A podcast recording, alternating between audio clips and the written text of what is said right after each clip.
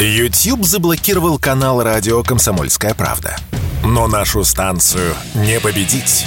Видеоверсии всех наших программ смотрите во ВКонтакте в группе «Радио Комсомольская правда». Здесь вы найдете прямые эфиры, эксклюзивные закадровые съемки и неформальное общение с нашими ведущими. Спешите видеть «Радио КП».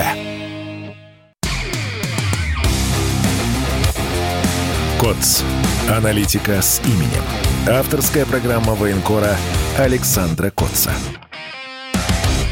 Здравствуйте, друзья! Снова с вами я, военкор «Комсомольской правды» Александр Коц. В студии мне помогает Игорь Измайлов. Это наша еженедельная программа «Аналитика с именем». В прошлый, в прошлый раз мы не встретились, потому что я был находился в Ростове э, по э, линии Народного фронта. У нас были большие мероприятия по передаче э, в войска э, закупленного на общий сбор военкоров. Огромное количество различных наборов полезных для фронтов, которые вошли и тепловизоры, и металлоискатели, и аптечки и, и прочее, прочее. Основной подарок для каждого из подразделений это квадроцикл, на котором очень удобно передвигаться по переднему краю. Вот на прошлой неделе все это было а, презентовано в Ростове-на-Дону и передано а, в подразделения, воюющие сегодня на различных участках фронта. Но ну, сегодня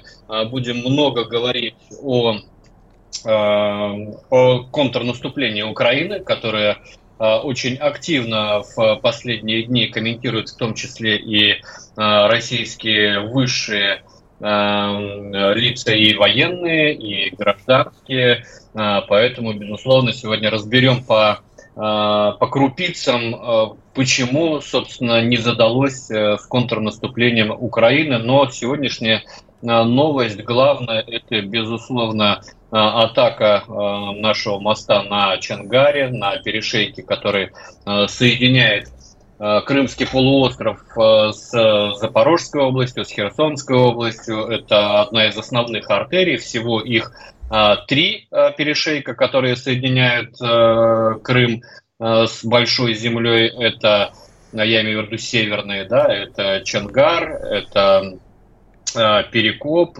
и Джанкой. Да. Вот, собственно, Э, два, два остались, но они меньше использовались, потому что там и дороги не очень, и подъезды не очень, но теперь вот приходится перенаправлять грузы как гражданские, так и военные, пока ремонтируют этот мост. Что можно сказать по поводу этой атаки? Она, безусловно, э, была ожидаема.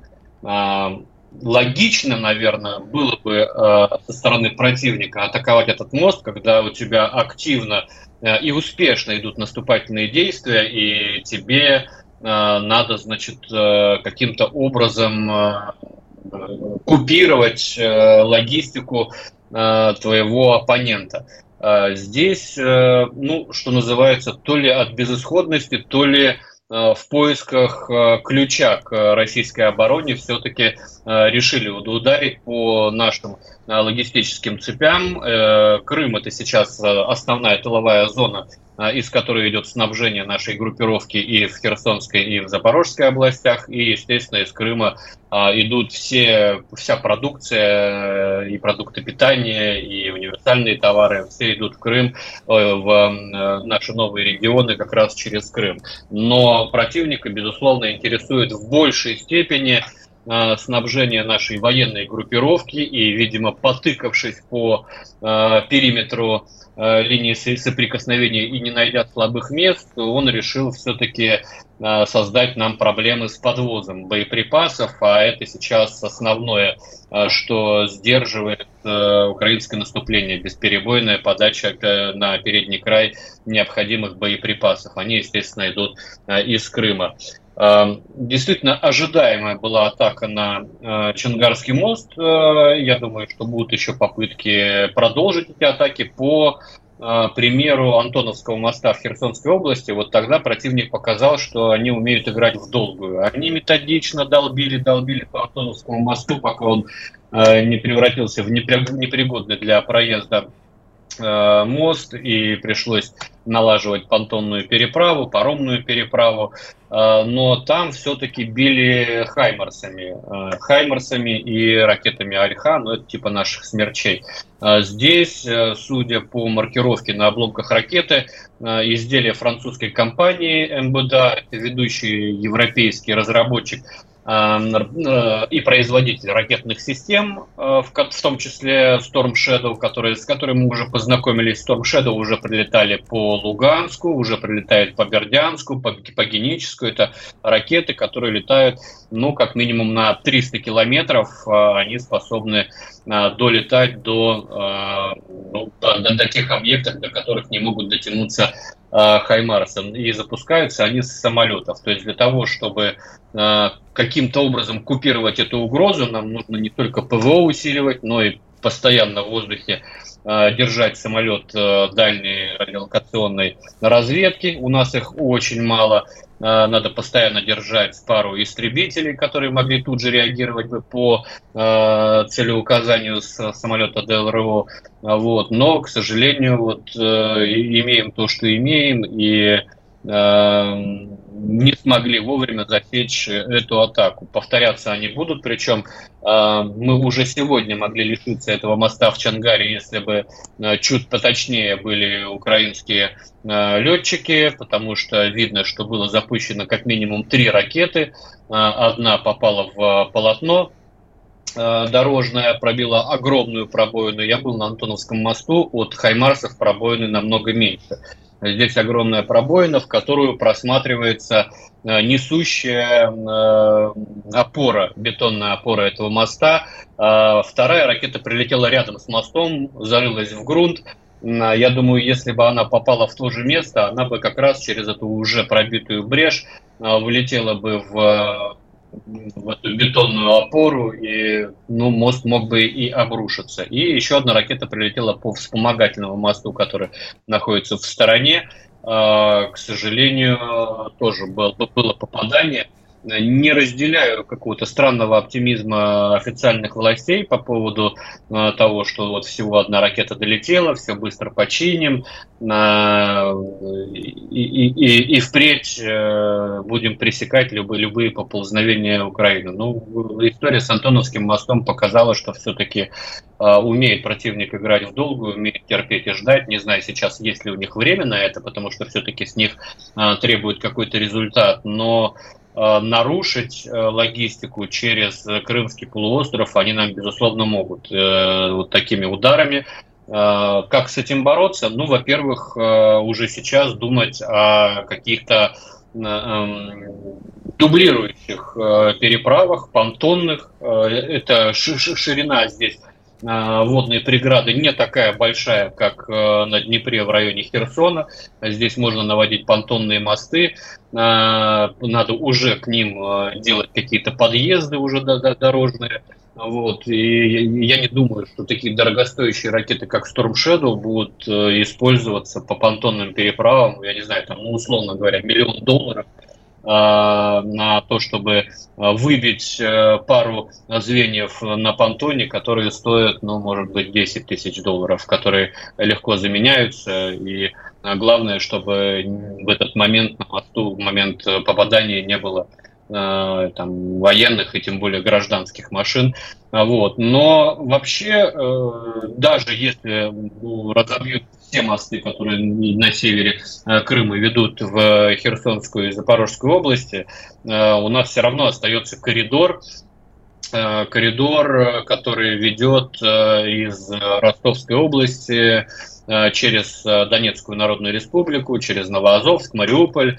Трасса идет на на Мелитополь, Запорожье, и далее уже ну, можно хоть в Новую Каховку, хоть в сторону а, Херсона ехать. То есть э, пути снабжения все равно остаются, даже если будут разбиты все мосты и все понтонные переправы на севере Крыма. Это, конечно, осложняет логистику, это, конечно, ну, серьезно может сказаться в том числе и на стоимости доставляемой туда гражданской продукции, а, но отрезанными новые регионы не, не, не останутся. Для того, чтобы их отрезать полностью, ну, надо ну, хотя бы взять под огневой контроль вот эту самую трассу, которая ведет из Мариуполя в Мелитополь, а до этого противнику еще очень и очень далеко, и я надеюсь, что так же далеко, как до Марса. То есть э, фактически расстояние непреодолимое при нынешних э, возможностях Украины, которые, безусловно, будут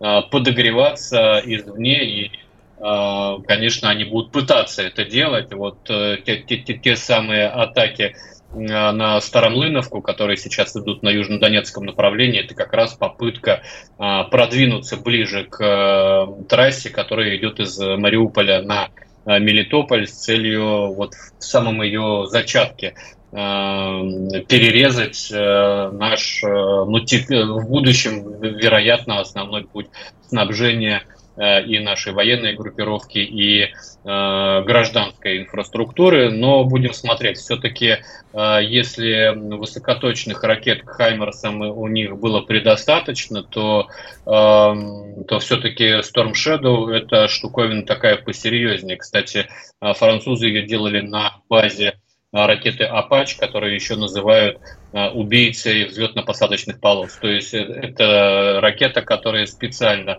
была сделана для того, чтобы уничтожать серьезные бетонные укрепления, покрытия, для того, чтобы не могли взлетать самолеты. Мост, я думаю, сделан по стандартам не таким серьезным, как взлетно-посадочная полоса среднего военного аэродрома. Ну, э, дальше продолжим про контрнаступление после небольшого перерыва. Не переключайтесь. Дмитрий Гоблин-Пучков и Кузькину мать покажет, и что такое хорошо расскажет. И вообще, Дмитрий Юрьевич плохого не посоветует. Государь-император говорил, что у России два союзника, армия и флот. Ну, теперь военно-космические силы еще добавились.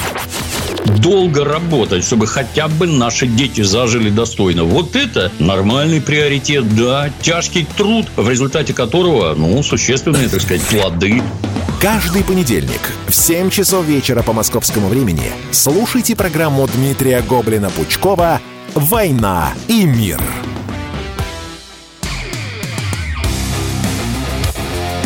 КОЦ. Аналитика с именем. Авторская программа военкора Александра Котца.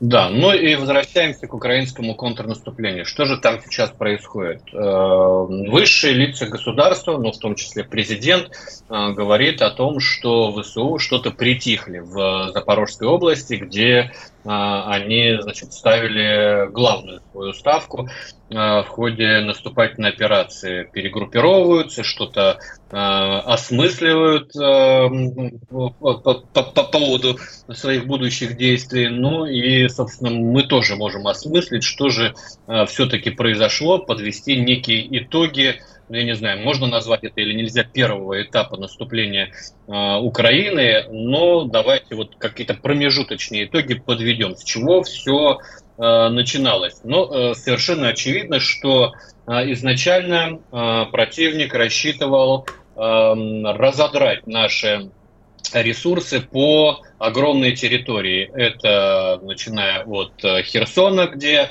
э, действовали диверсионно-разведывательные группы противника, пытаясь высаживаться на, э, на левом берегу на нашем, до фактически Белгородской области, куда пришлось аж лично генералу Лапину десантироваться и во главе танкового взвода отбивать атаки запрещенного в России русского добровольческого корпуса в Ируси, которые когда-то уехали а, из России и теперь воюют против нас на стороне нацистского киевского режима начали давить э, по флангам Артемовска, да, пытаясь э, какие-то резервы наши вытянуть. Э, начали Э, давить на угледарском направлении. Ну и, естественно, э, апофеоз всего этого наступательная крупномасштабная операция на запорожском направлении и э, попытка нащупать наши слабые места. Что в итоге мы имеем на сегодняшний день? На сегодняшний день в Белгородской области всех диверсантов откинули за границу. Да, там с той стороны до сих пор находятся достаточно серьезные силы противника, но вот эти вылазки на территорию Российской Федерации Э, со стороны Харьковской области, они прекратились во многом э, благодаря тому, что очень серьезные силы э, были подтянуты в этот регион, вплоть до подразделений из Чеченской республики, так называемый Ахмат, в который входят не только чеченцы, но и добровольцы со всей России. В Шебекино отменили запрет на въезд, то есть тут не удалось вот так вот серьезно раскачать. По флангам Артемовска, ну да, там есть э, территориальные потери, э, к сожалению, но не катастрофические, не такие, которые могли бы сказаться на оперативной обстановке вокруг самого Артемовска. Э, не так, чтобы у нас вдруг появилась там вероятность потери этого города. При этом и на Белгородчине, и в Артемовске противник несет потери. При этом а, мы умудряемся проводить э, наступательные операции на Краснолиманском и на Купинском э, направлении, потому что сегодня, э, например, мы уже вышли к северным окраинам Купинска, есть там такое село, по-моему, Петропавловска называется, к северо-востоку от города, а, и наше подразделение уже там. То есть а, по факту мы на Купинском и Краснолиманском э, направлениях прошли больше и с колоссально меньшими потерями, нежели э, украинские военные в ходе своего наступления на э, Запорожском фронте. Э, это на самом деле такая штука поразительная, неожиданная, честно говоря, для меня, потому что я думал, что мы будем стоять в глухой обороне в попытках отбиться, да, и я не думал, что, вот честно скажу, был настроен скептически, не думал, что будем отбиваться настолько, настолько э, мощно, да, э, и настолько мощно, что еще и приобретаем какие-то территории. Да, у нас есть некоторые проблемы на и на Южнодонецком а, фронте а, в, на, в направлении Старомлиновки, которую а, противник называет Бердянским направлением. Есть э, некоторые территориальные потери и на Васильевском направлении, это возле Каховского водохранилища, в частности, там идут, э, шли серьезные бои вокруг Лобкового и э, Пятихатки. Пятихатки переходят из рук в руки, и пока, э, к сожалению, э, вернуть этот населенный пункт не удается, но это вот э, небольшая деревня, да, за которой идут высоты, которые пока под нами. А, и, собственно, стратегического успеха на этом направлении, направлении противник не имел. Ореховское направление, ну да, идут там бои в районе населенного пункта Работина, но это тоже не тот э, эффект, на который рассчитывал э, противник э, в ходе своего контрнаступления. При этом совершенно ошеломляющие цифры потерь озвучиваются с российской стороны. Вот сегодня на Совете Безопасности Патрушев озвучивал более 200 танков, из которых 13 леопардов под два десятка Брэдли, это не считая сотен Э, других э, боевых машин, 13 тысяч живой силы э, уничтожено. Это, насколько я понимаю, не раненые, а именно убитые 13 тысяч человек. Это, конечно, потери колоссальные. Не знаю, какие у нас потери, но надо понимать, что и мы несем, естественно, потери в ходе этой наступательной операции противника. Без этого быть не может. Я напомню, что за первые три дня, как озвучивал Сергей Шойгу, мы потеряли 70, 71 человек. Понятно, что э, э, эта цифра уже, наверное, кратно выросла, потому что не жалеет противник боеприпасов, никакого снарядного голода на этом направлении э, у них э, нет, э, и ощущение, что все-таки еще не все что могли, они продемонстрировали. Основная, основное, основные силы у них еще находятся э, в тылу. Эм, я напомню, что для контрнаступления были созданы несколько э, бригад, э, три корпуса.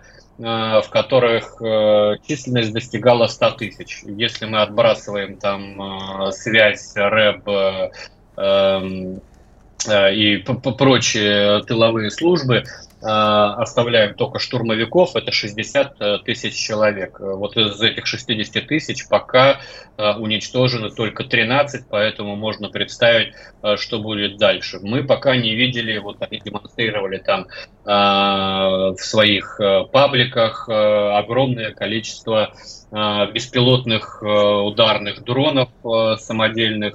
Ну, по если смотреть по украинским телеграм-каналам, они используют, как и мы, FPV-дроны, а, к сожалению, успешно используют, но вот какого-то массового роя, которым нас а, всех пугали, ну, пока, пока этого замечено не было. Поэтому будем ждать. Э, конечно, они наверняка ошеломлены таким отпором, потому что ну, безусловно, э, расчет был на то, что э, наши защитники дрогнут и начнут отступать под э, бронетанковым натиском, как это случилось в прошлом году в Харьковской области. Но не стал никто отступать, уперлись зубами, вцепились в эти рубежи и, и бьются. Да, чуть-чуть потеряли, да, на некоторых участках фронта противнику удалось немного продвинуться, но э, с какого у нас числа? С 4 э, июня идет э, наступление противника уже больше, уже практически три недели, и за эти три недели, пока вот им объявить о какой-то серьезной перемоге, Э, не, не представляется возможным, потому что все-таки э, наши оборонительные порядки показали, что наверное, возникло понимание, за, за, за что бьемся, против кого бьемся, потому что если дрогнуть здесь, э, за нами Крым, то есть люди пойдут на Крым. И, наверное, это понимание понимание пришло к тем бойцам, которые бьются на передовой, но это и вопрос э, насыщения, э, насыщения нашего переднего края противотанковыми средствами, которые худо-бедно наладилось. Это вопрос подвоза боеприпасов артиллерийских. Да, хотелось бы, чтобы их было больше, безусловно. Любой артиллерист вам скажет, что мне не хватает. Вот на те задачи, которые сейчас есть, мне не хватает. Но вот Э, все-таки тот минимум необходимый, он на, на этом направлении обеспечен. Ну и надо понимать, что э, это пока еще не основная линия обороны. До той пресловутой э, линии Суровикина противник даже близко не подошел. Вот, поэтому эм, можно констатировать, что вот на этом первом этапе, когда первый эшелон должен был пробить брешь в обороне и затянуть на плечах второй эшелон, который должен был расширить а, плацдарм, вот этот этап у Украины пока провалился. А, после небольшого перерыва продолжим обсуждать контрнаступление Украины. Не переключайтесь, перерыв будет недолгий. С понедельника по пятницу в 8 утра по московскому времени слушайте на радио «Комсомольская правда» программу «Что будет?». Игорь Виттель и Иван Панкин раньше всех рассказывают о том, что вся страна будет обсуждать целый день. Наши ведущие видят, что происходит, знают, как на это реагировать и готовы рассказать вам, что будет.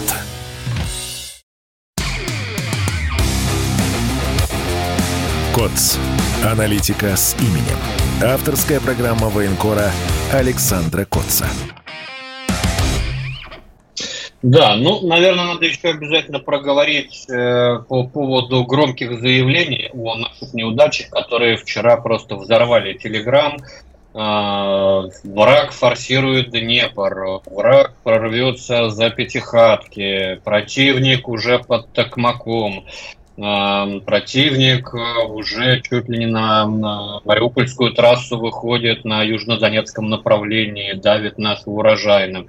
Противник э, и рвется к молочному лиману. Вчера вот эти заявления сотрясали э, Телеграм.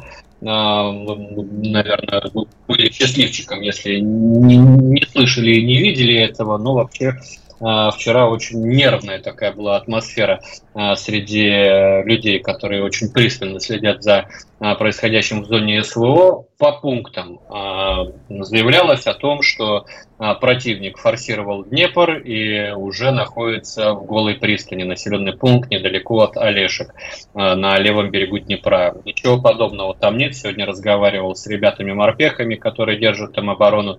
Говорят, да, бывают э, диверсионно-разведывательные группы, а, но никакого массированного форсирования Днепра, тем более высадки каких-то крупных сил на наш берег там не было. Пятихатки, да, пятихатки сейчас а, мы не контролируем, но мы держим огневой контроль над этим населенным пунктом а, и достаточно успешно перемалываем там а, противника, который пытается продвинуться вперед. Высоты далее по курсу, они все-таки находятся под нашим контролем. Такмак. Под Такмаком никакого присутствия противника нет. А, противник э, остановлен в районе населенного пункта Работина, там до, до Токмака еще ехать и ехать, и увяз там в позиционных боях, неся а, серьезные потери. Что касается молочного лимана, на который, в сторону которого двигается противник. Но так вот, чтобы, если кто не представляет себе карту, Орехов находится там на севере, да, Запорожской области. Молочный лиман – это Азовское море. Молочный лиман, он впадает в Азовское море. Чтобы дойти до Молочного лимана, а, противнику надо пройти э, Такмак, э, противнику надо пройти Мелитополь, и уже из Мелитополя спуститься на юг до этого молочного лимана. Но в принципе, а, э, если мы говорим о том, что противник идет от Орехова в сторону Работина, то он, да, он идет, конечно, в сторону молочного лимана, но с таким же успехом можно сказать, что он идет в сторону Феодосии, ну или можно сказать, что он идет в сторону Турции. Если так вот линеечку положить, то направление движения будет таким – а, что касается южнодонецкого направления, урожайного, тоже никаких там успехов э, серьезных у противника нет, поэтому э, не вижу э, смысла, зачем было вбрасывать опытному человеку такую непроверенную информацию. Э, и вызывать э, раздражение не только тому, э, понятное дело, у власть имущих и больших начальников в больших погонах, но и у обычных парней, которые сидят на передовой, прекрасно знают об оперативной остановке, обстановке, где что взято, а где не взято, и подрывать свой авторитет вот такими заявлениями, мне кажется, как-то совсем необдуманно. То, что я сейчас перечислил, где мы удерживаем, не должно э, нас успокаивать. Да? Противник э, очень хитер, противник э, очень силен и еще не вводил в бой свои основные силы. Противника первый эшелон должен был нащупать слабое место и прорубить брешь в нашей обороне. За первым эшелоном должен был идти а, второй эшелон, более многочисленный, который должен был уже в эту брешь а, вот так вот втекать и расширять плацдармы, раздвигать, чтобы а, невозможно было окружить э, наступающие, штурмующие далее подразделения. Вот этот второй эшелон, он никуда не делся. И огромное количество войск, которое есть на Украине, тоже никуда пока не делось.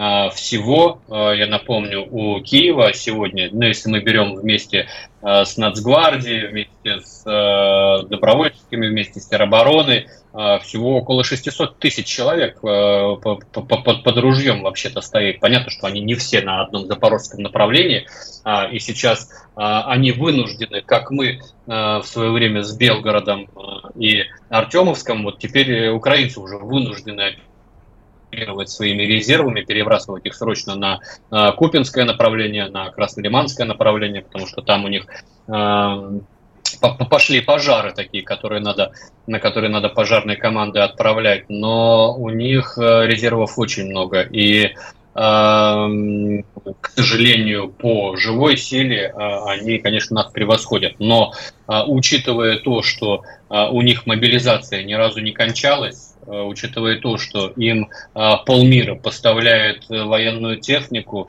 учитывая то, что их обучают за границей, у них в распоряжении разведданные натовские, в том числе спутниковые группировки, а у нас была только одна частичная мобилизация, и поставлять тяжелую технику нам некому, мы все-таки проявляем чудеса стойкости в ходе этого контрнаступления. Повторюсь, я таких результатов не ожидал. Настра... и мои коллеги, вот военкоры, с которыми я связывался, настраивались на худшее, и то, что мы видим сегодня, это, конечно, такое откровение. То есть это тот, тот, тот, тот, тот, тот, тот самый подвиг русского солдата, к которому мы Э, привыкли по книжкам э, по военной прозе советской, да, лейтенантской прозе. Вот сегодня эти чудеса героизма проявляются на запорожском направлении, и парни э, стоят действительно насмерть. Несут потери, к сожалению, и в людях, и в технике, но тем не менее стоят и не дают противнику пробить брешь в обороне, которая Э, в которые могли бы хлынуть э, основные силы противника. Вот, собственно, э, вот такой небольшой разбор, который я хотел сделать, и можно пойти по дальше по темам, Игорь, которые еще скопились. Да, Саша, продолжение этой темы, но не можем не задать вопросы, и ты, и я видели размышления на эту тему многих людей, в принципе, известных, сводящиеся вот к чему, что в связи с такими колоссальными потерями, 13 тысяч личного состава, да, там сотни танков, и вообще дела у Киева плохи, а в Славянске, Краматорске никого не осталось, их всех перебросили сейчас э, в наступление. И вот-вот мы сейчас все это, значит, разобьем и победно замаршируем до Киева и Львова, а противник посыпется. А сама СВО, вот цитирую прям, бац, и внезапно закончится. В том числе вот коллеги военкора размышляют на эту тему.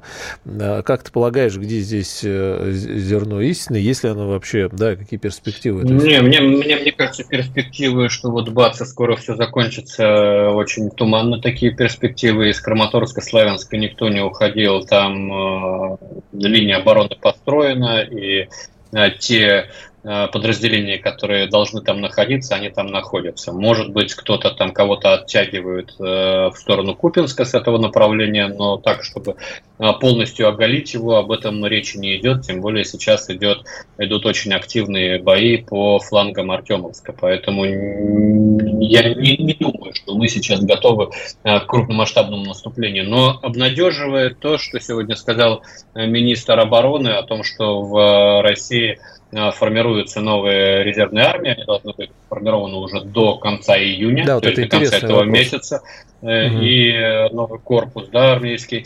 И это обнадеживает. Это то, о чем мы с тобой говорили на предыдущих наших передачах, когда обсуждали, чем может закончиться контрнаступление Украины. Оно еще далеко от завершения, вот я вас уверяю, еще нас ждут очень тяжелые испытания, но если мы будем продолжать вот так же держаться, если нам будет хватать боеприпасов отбиваться, то рано или поздно противник выдохнется. Он не может вот постоянно-постоянно вести наступательные действия. Несет потери, несет потери в технике, Э, поэтому э, рано или поздно э, выдохнется и наступательный потенциал будет утерян. Пока он не утерян. Об этом, кстати, сегодня сказал и президент, что рано почивать на, на лаврах наших сегодняшних побед, еще ничего не закончено. Но рано или поздно этот потенциал иссякнет. И у нас оборонительный потенциал тоже иссякнет, и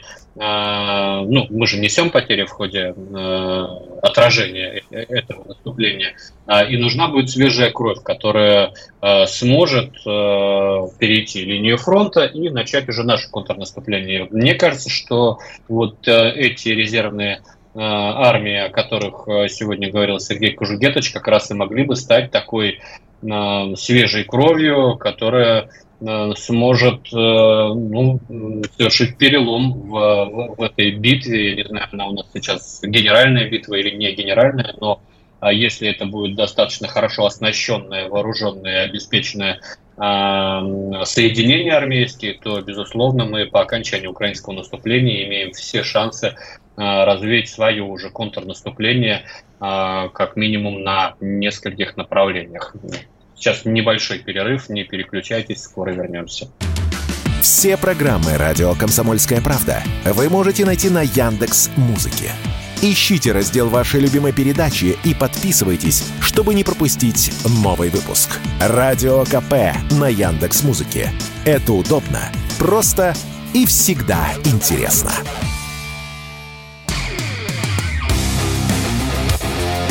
КОЦ. Аналитика с именем. Авторская программа военкора Александра Котца.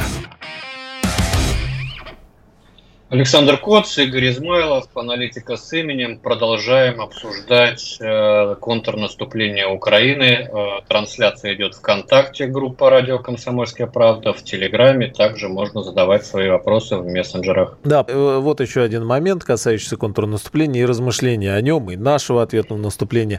Возможно ли это все вот уже в ближайшее время, э, ну, завершение того наступления украинского, той акции, как они называют, контрнаступление, до осени – ну и, соответственно, потом уже каких-то ответных э, наших действий. Хотя, с другой стороны, есть размышления о том, что вот если говорить о наступательном потенциале Киева, что когда иссякнет э, до последнего украинца, что называется, включится до последнего поляка. Или переодетого в украинца, или выданного гражданства, или вообще не стесняясь, вот э, так и пойдут э, полками, батареями, зайдут э, туда и продолжат начатое. Ну, поляки уже вовсю, вовсю идут. Мы помним эти кадры из Белгородской области, где э, целый отряд, э, разговаривающий по-польски, зашел на нашу территорию. И я не уверен, что это какие-то наемники-добровольцы. Мне кажется, что это вполне могут быть кадровые подразделения, э, так называемые, их там нет, да. Вот, поэтому поляки уже идут. До последнего украинца можно воевать долго.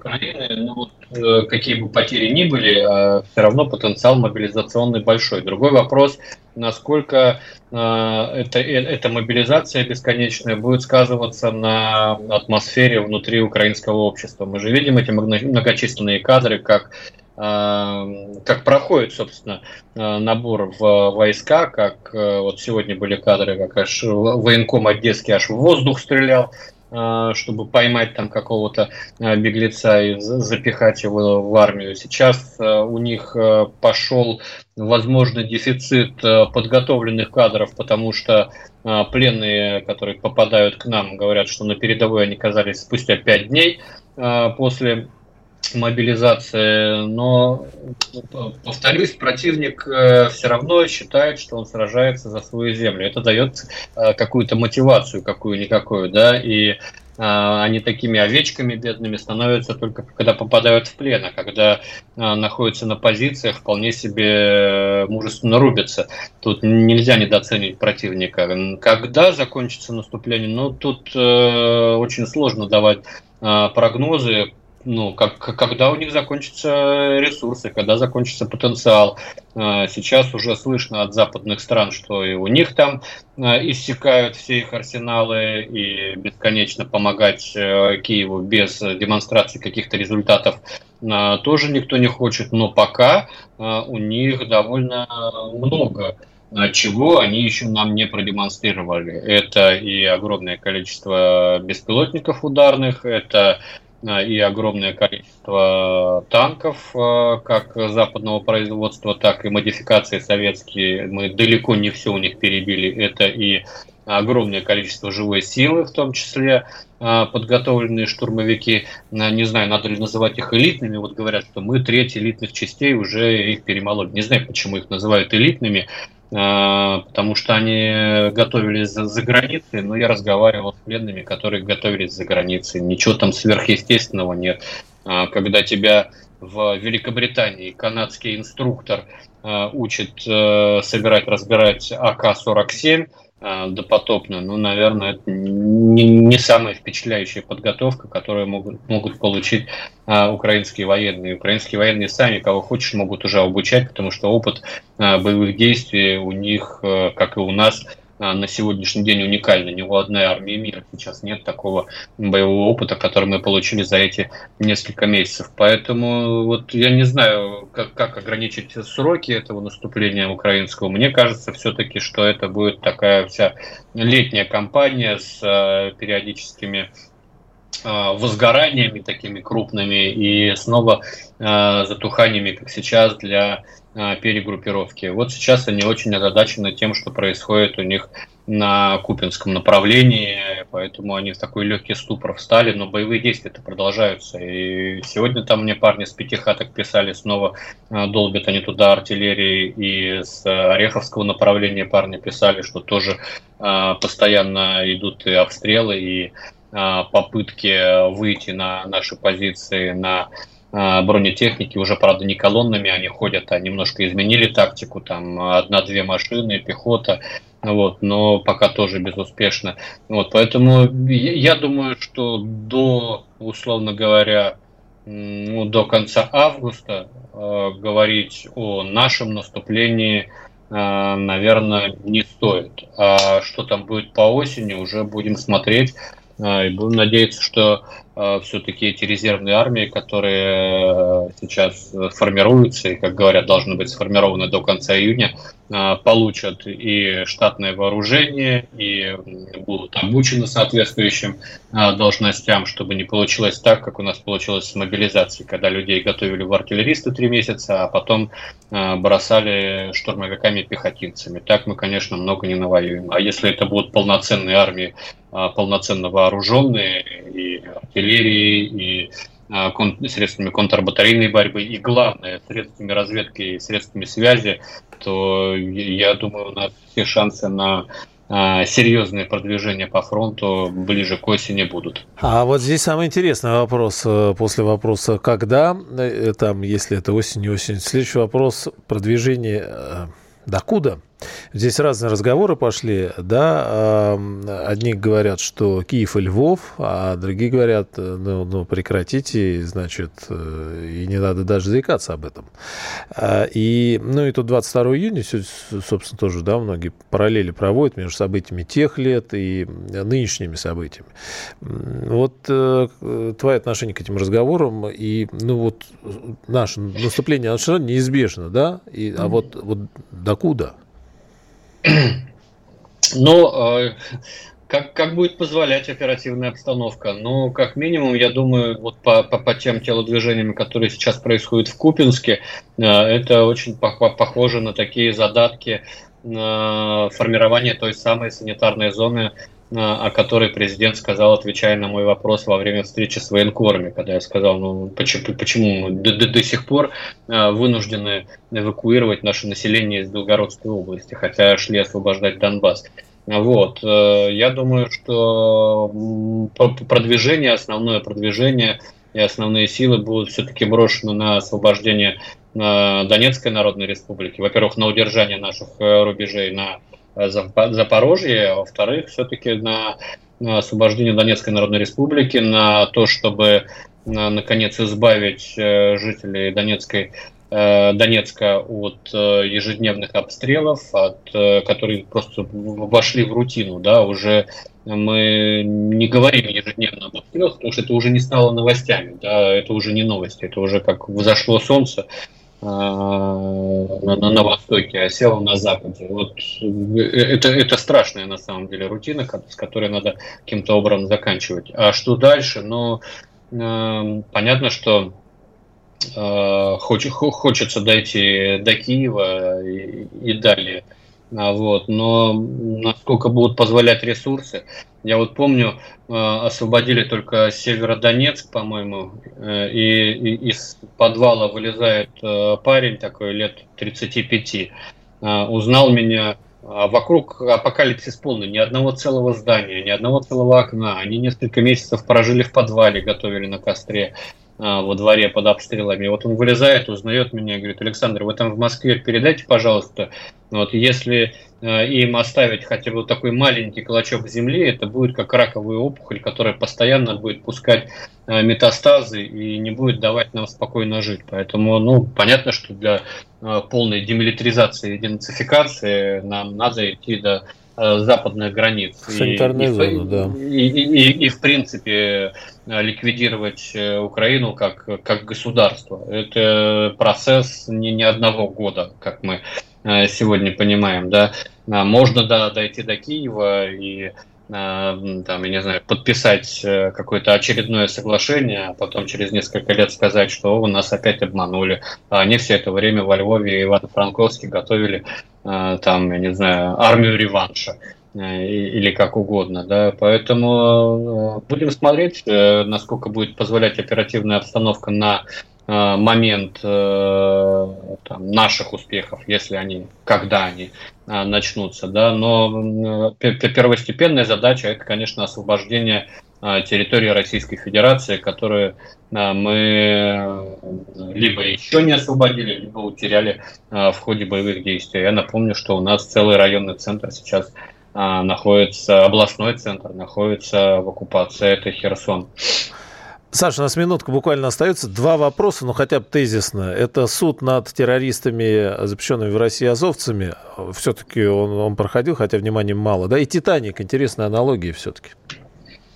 А, ну, суд, э, опять же, недостаточно информации, да, по этому суду, но, по крайней но мере, отдельная, э, но, но, но он есть, да. да. А, и там э, полтора десятка, по-моему, человек на скобненных подсудимых. Что касается а, батискафа. Я боюсь, что будет, конечно, а, трагическое окончание этой истории, как а, история была там с, с Курском, да, но она показала, что лежать на холодном грунте одинаково страшно и морякам, и миллиардерам. И, собственно, смеяться тут совсем нет. нет Неплохо бы вспомнить о своих, да, миров. Батискафов мир-то уже нет, а что есть. Спасибо, да. Александр Козлов. Провести ревизию. Да. да. Спасибо. КОЦ. Аналитика с именем. Авторская программа военкора Александра Котца.